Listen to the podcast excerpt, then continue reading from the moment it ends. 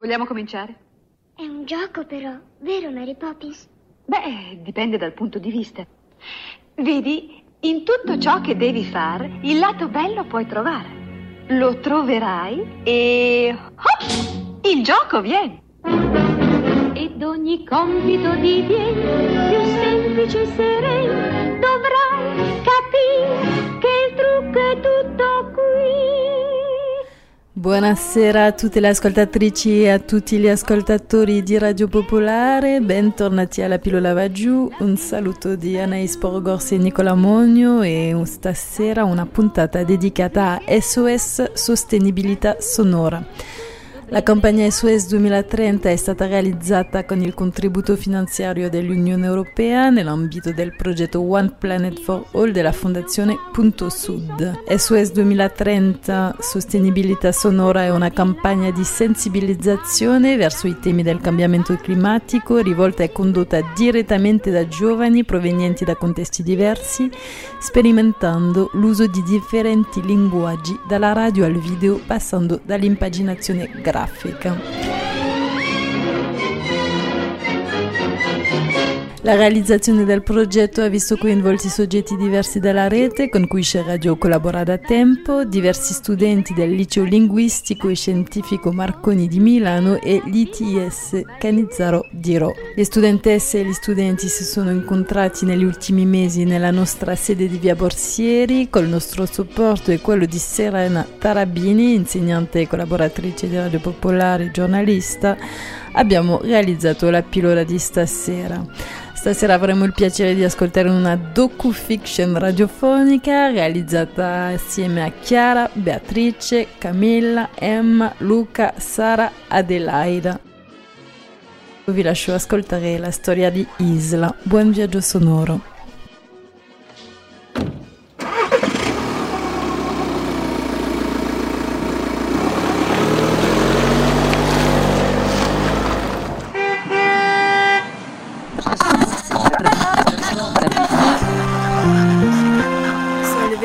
25.40 su Sostenibilità Sonora. È l'ora del radiogiornale. Oggi vi parleremo dell'ambiente. Cerco di non comprare plastica in generale, cioè evitarla del tutto. Tipo i miei genitori utilizzavano ancora tipo bicchieri di plastica prima che li rendessero tipo illegali così, no? C'ho una vita da contadino, di solito sono sempre in campagna, coltivo, quindi cerco di fare nel mio piccolo quello che, che posso, ecco, ma sempre le stesse cose, non se ne può più. Eh, mi fido molto di quello che eh, dicono gli scienziati che si occupano e che studiano eh, questo problema, Eh, io mi fido e ci credo. Eh, quello che possiamo fare, quello che sia gli scienziati che i politici con la dichiarazione di Tokyo ci consigliano di fare, quindi sia nel nostro piccolo stare attenti ai consumi più banali, Beh, ha ragione, però voglio di ascoltare un po' di musica.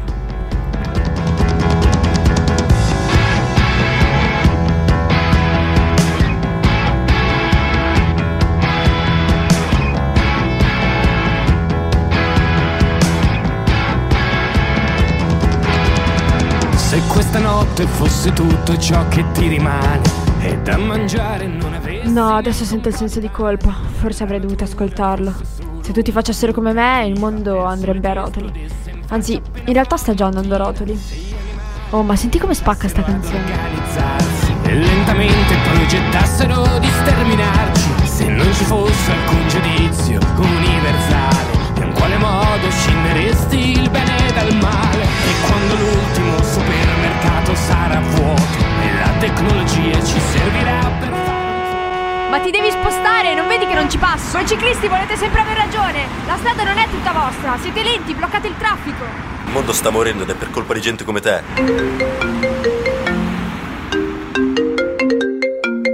Oi, Chloe, dimmi. Oh, ma è un quarto d'ora che ti aspetto. Dove cavolo sei? Aspetta, due minuti arrivo. Anch'io vorrei andare piano, ma devo fare un sacco di cose. Non avrei assolutamente tempo. Poi chi ha voglia di prendere la bici? Però forse potevo evitare di trattarlo così male. Vabbè, buongiorno. eh. Oh, ma che c'hai? Scusa, ho sprecato un sacco di tempo a insultare un ciclista che stava in mezzo alla strada e non mi faceva passare. Ma poverino, che c'è contro i ciclisti? Ci fanno un favore per la cronaca. Sì, in effetti avrei potuto reagire diversamente, ma i ciclisti restano comunque insopportabili, lo sai. Dai, basta, adesso andiamo a lavorare, non ci pensiamo più. Think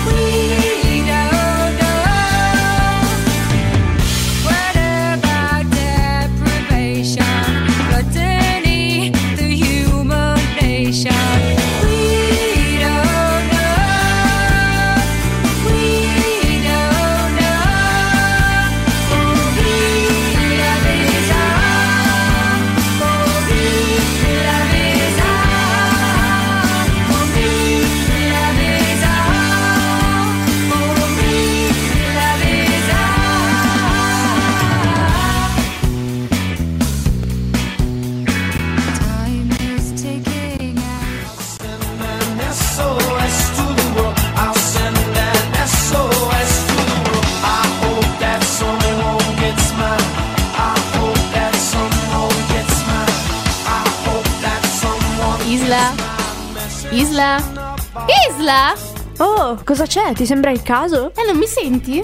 Ah, scusa, stavo ascoltando la musica mentre lavoravo. Dimmi, cosa c'è? Eh, c'è la pausa pranzo. Ah, di già? Va bene, arrivo. Ti aspetto fuori.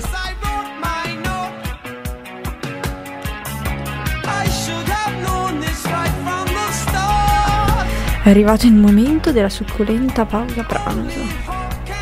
Quanto odio la mensa.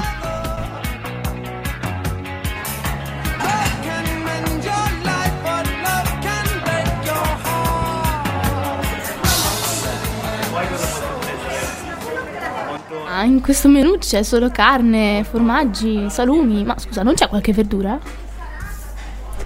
Sei peggio di Chloe. Eh, a casa mia mangio solo verdure coltivate da me. Da quanto fai la contadina? Eh, da quando ho scoperto Pepe Verde. Ma, ma non è a Spezia, io parlo del giardino condiviso. Ma cioè, non ci sei mai stata? No, adesso ti ci porto subito, dai, andiamo? Adesso? Ma sì, è qui vicino, dai. Ho capito, però. Quanto ti costa? Così. Vabbè, andiamo, dai. Ma esiste questo posto? Non è che te lo stai inventando? Ma no, è proprio qui dietro. Dai, Marta, ma cos'è sto posto? Isla, hai il vizio di parlare senza sapere. Che casino c'è? È il giorno della schiscetta. Il giorno della? Poi ti spiego. Vieni, ti presento i proprietari. E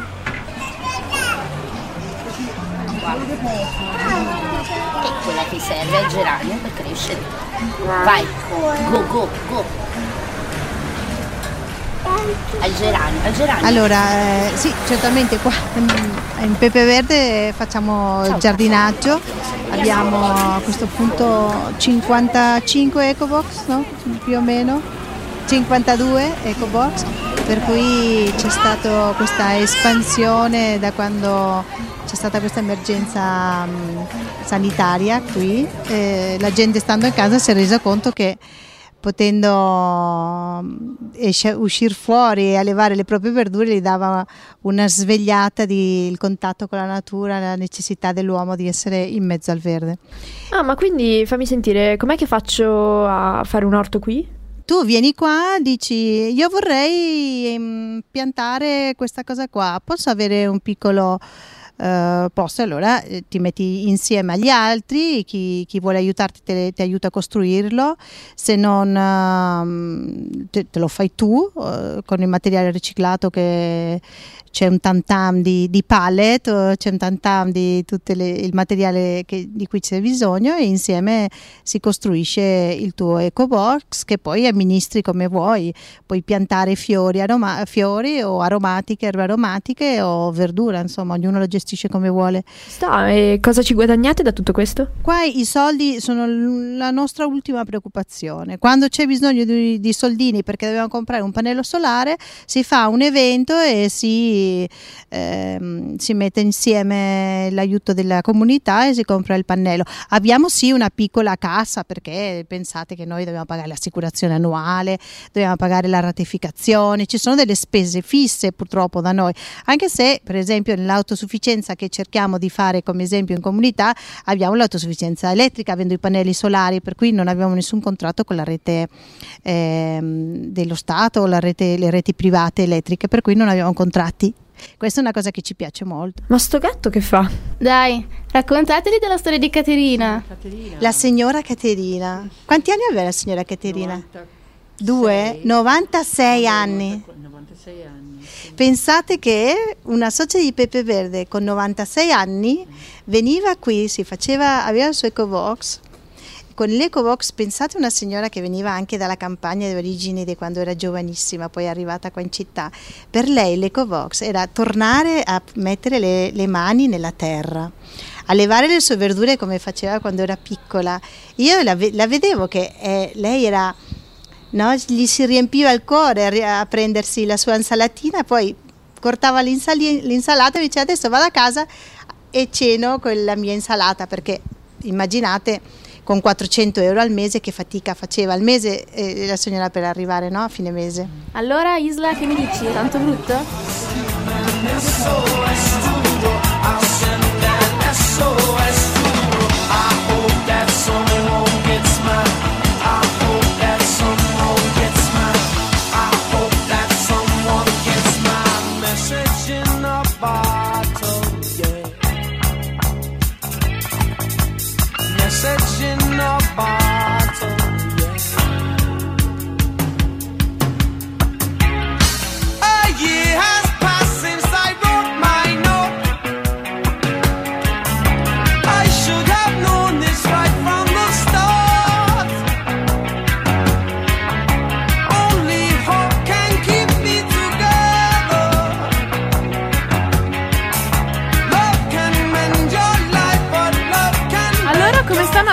Ricerca per la casa nuova? Guarda, è veramente difficile trovare case che costino poco qua a Milano.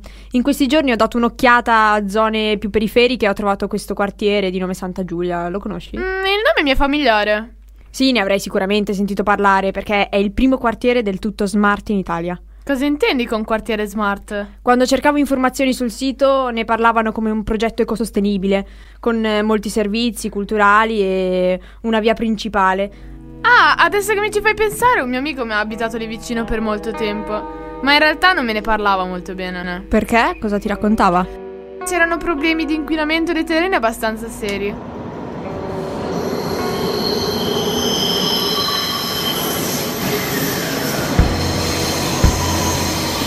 Ma quanto manca? Forse facevamo prima ad andare in macchina. Ma come? Non eri tu l'ambientalista? In macchina, oltre ad inquinare, ci avremmo messo il doppio del tempo. Invece la metro ci lascia proprio lì.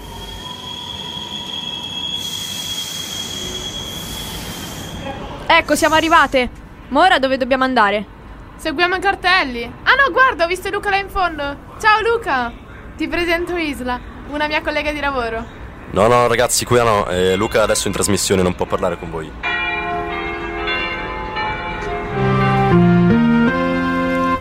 Siamo in onda su Share Radio e oggi a SOS siamo con Luca Quagliato. Buongiorno Luca, presentati agli ascoltatori che non ti conoscono e dici dove ci troviamo oggi per questa puntata di SOS. Eh, mi chiamo Luca Quagliato, sono un fotografo e un videomaker mi occupo di tematiche ambientali e siamo a Milano Santa Giulia, un quartiere nella periferia sud-est della città. Come hai attraversato questo quartiere con il tuo lavoro? Questo quartiere, nella sua- nelle sue vicissitudini durante gli anni, è stato uno dei primi luoghi in cui ho affrontato il tema dell'inquinamento, eh, partendo appunto da un luogo che conoscevo perché giravo qui già da quando ero ragazzino, quindi conosco molto bene quello che è successo negli anni e quando ho iniziato a occuparmi di ambiente, questo insieme a un altro paio di posti nel sud Milano sono stati i primi casi eh, su cui ho lavorato come fotografo paesaggista e per cui è un posto che ho fotografato più volte e che poi è entrato anche nel libro La terra di sotto, che appunto è un libro che ho pubblicato nel 2020 che parla di inquinamento nel nord Italia. Allora, Santa Giulia è un tema molto complesso perché era una ex zona industriale in cui c'erano due aziende, la Reda Elli e la Montedison, una acciaieria e un'industria chimica.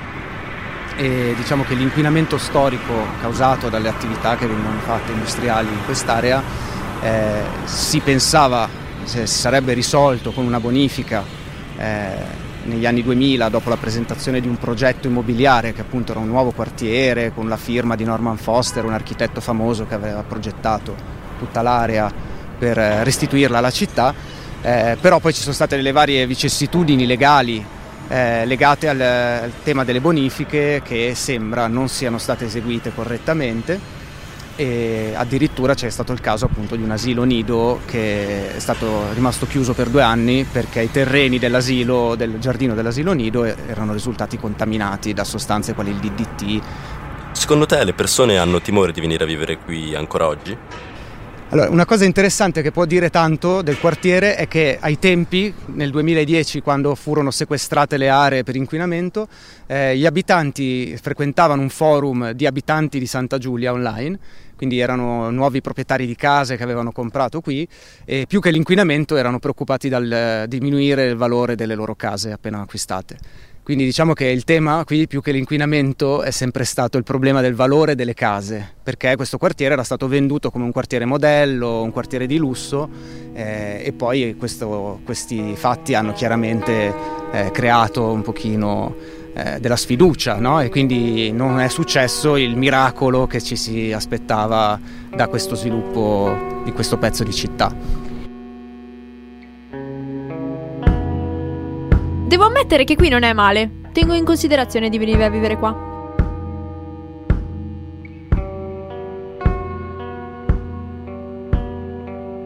Che cos'è l'edificio che si trova alle nostre spalle? Questo edificio è una palazzina che viene chiamata ex chimici, quindi probabilmente un ufficio laboratori destinati a, a- ai chimici evidentemente, mi sembra di capire. Eh, per me come fotografo che si occupa di paesaggio in particolare di paesaggio di luoghi dove è avvenuto un inquinamento, cose di questo genere, questo luogo è interessante perché oltre al fatto che è l'unico eh, landmark della ex Redelli che è rimasto in piedi, tutto il resto è stato abbattuto, ormai non, non ci sia più traccia. Quindi questo è l'unico diciamo, eh, simbolo che rimane di quel passato industriale e anche in qualche modo dell'inquinamento, se vogliamo. Cioè se un'industria ha lasciato un inquinamento e scompare poi nel momento in cui viene abbattuta, potremmo scordarcene tra 50 luoghi e, e mantenerli meglio di così, perché il luogo è evidentemente in stato di abbandono e non credo che ci siano dei progetti a riguardo. Una cosa interessante di questo luogo è che eh, per me da fotografo che si occupa di ambiente è che eh, non è, probabilmente qui sono stati fatti degli scavi perché si vedono dei buchi, che sono, queste sono cose che ho imparato sul campo negli anni, quel buco lì ha, ha le dimensioni di una benna, di una ruspa, insomma, quindi probabilmente qui hanno scavato, non è detto che ci fosse inquinamento, non lo posso sapere, però queste cose solitamente sono il segno che quei terreni sono stati asportati o per fare delle analisi oppure come qua vediamo siamo due metri sottoterra, quindi probabilmente qui hanno dovuto asportare una parte dei terreni perché era contaminata, può essere, spesso si vede questa cosa nelle aree industriali dismesse, si trovano delle zone dove vedi che sono stati fatti degli scavi, trovi dei paletti, trovi dei buchi, eh, quelli di solito sono i segni che lì c'è stato o potrebbe esserci una- uno stato di inquinamento dei terreni ad esempio. I'm out of time and all I got is four minutes. Four minutes, eh? I'm out of time and all I got is four minutes. Four minutes, eh? I'm out of time and all I got is four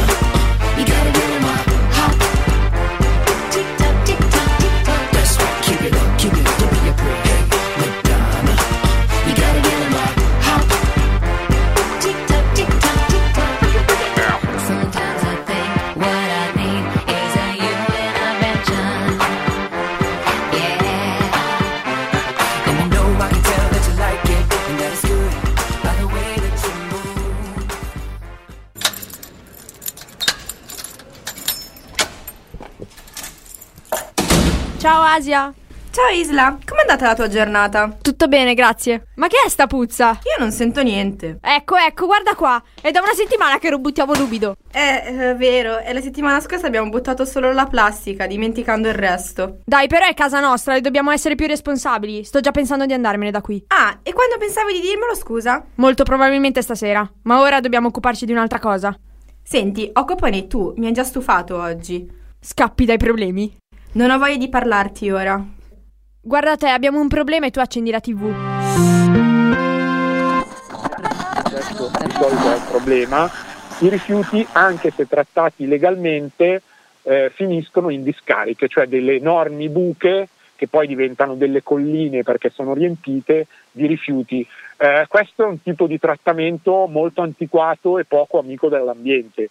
Eh, bisogna cercare di non avere più discariche, ma di avere sempre più impianti di trattamento eh, evoluti, eh, avanzati dal punto di vista tecnologico, che riescono a rendere il rifiuto sempre meno pericoloso. Beh, noi non siamo le uniche ad avere problemi riguardanti i rifiuti. Eh sì, ho visto. Asia, non so se lo sai, ma sono cambiata in questo periodo. Che cosa intendi dire? Ho scoperto che la vita non è preoccuparsi solo del lavoro, di tutte le altre cose futili. C'è qualcosa di molto più importante: il tenere in piedi il nostro mondo, il pianeta. Sto frequentando luoghi in cui non avrei mai immaginato di entrare, eppure ora non posso più uscirci. Va bene, allora fammi sapere se troverai la casa che fa al posto tuo. Certo, va bene. Isla, aspetta! Le chiavi della macchina sono qui. Non mi servono. Vado in bici. bella e seducente, è solo mia, sempre più attraente, non resisto e così sia, con quella sua linea essenziale ed elegante, possederla un'esperienza intensa ed esaltante. Da quando l'ho incontrata non sono più lo stesso, la mia vita è migliorata, non sono mai depresso. Ogni santo giorno ho una gran voglia di saltare, con un balzo in sella e cominciare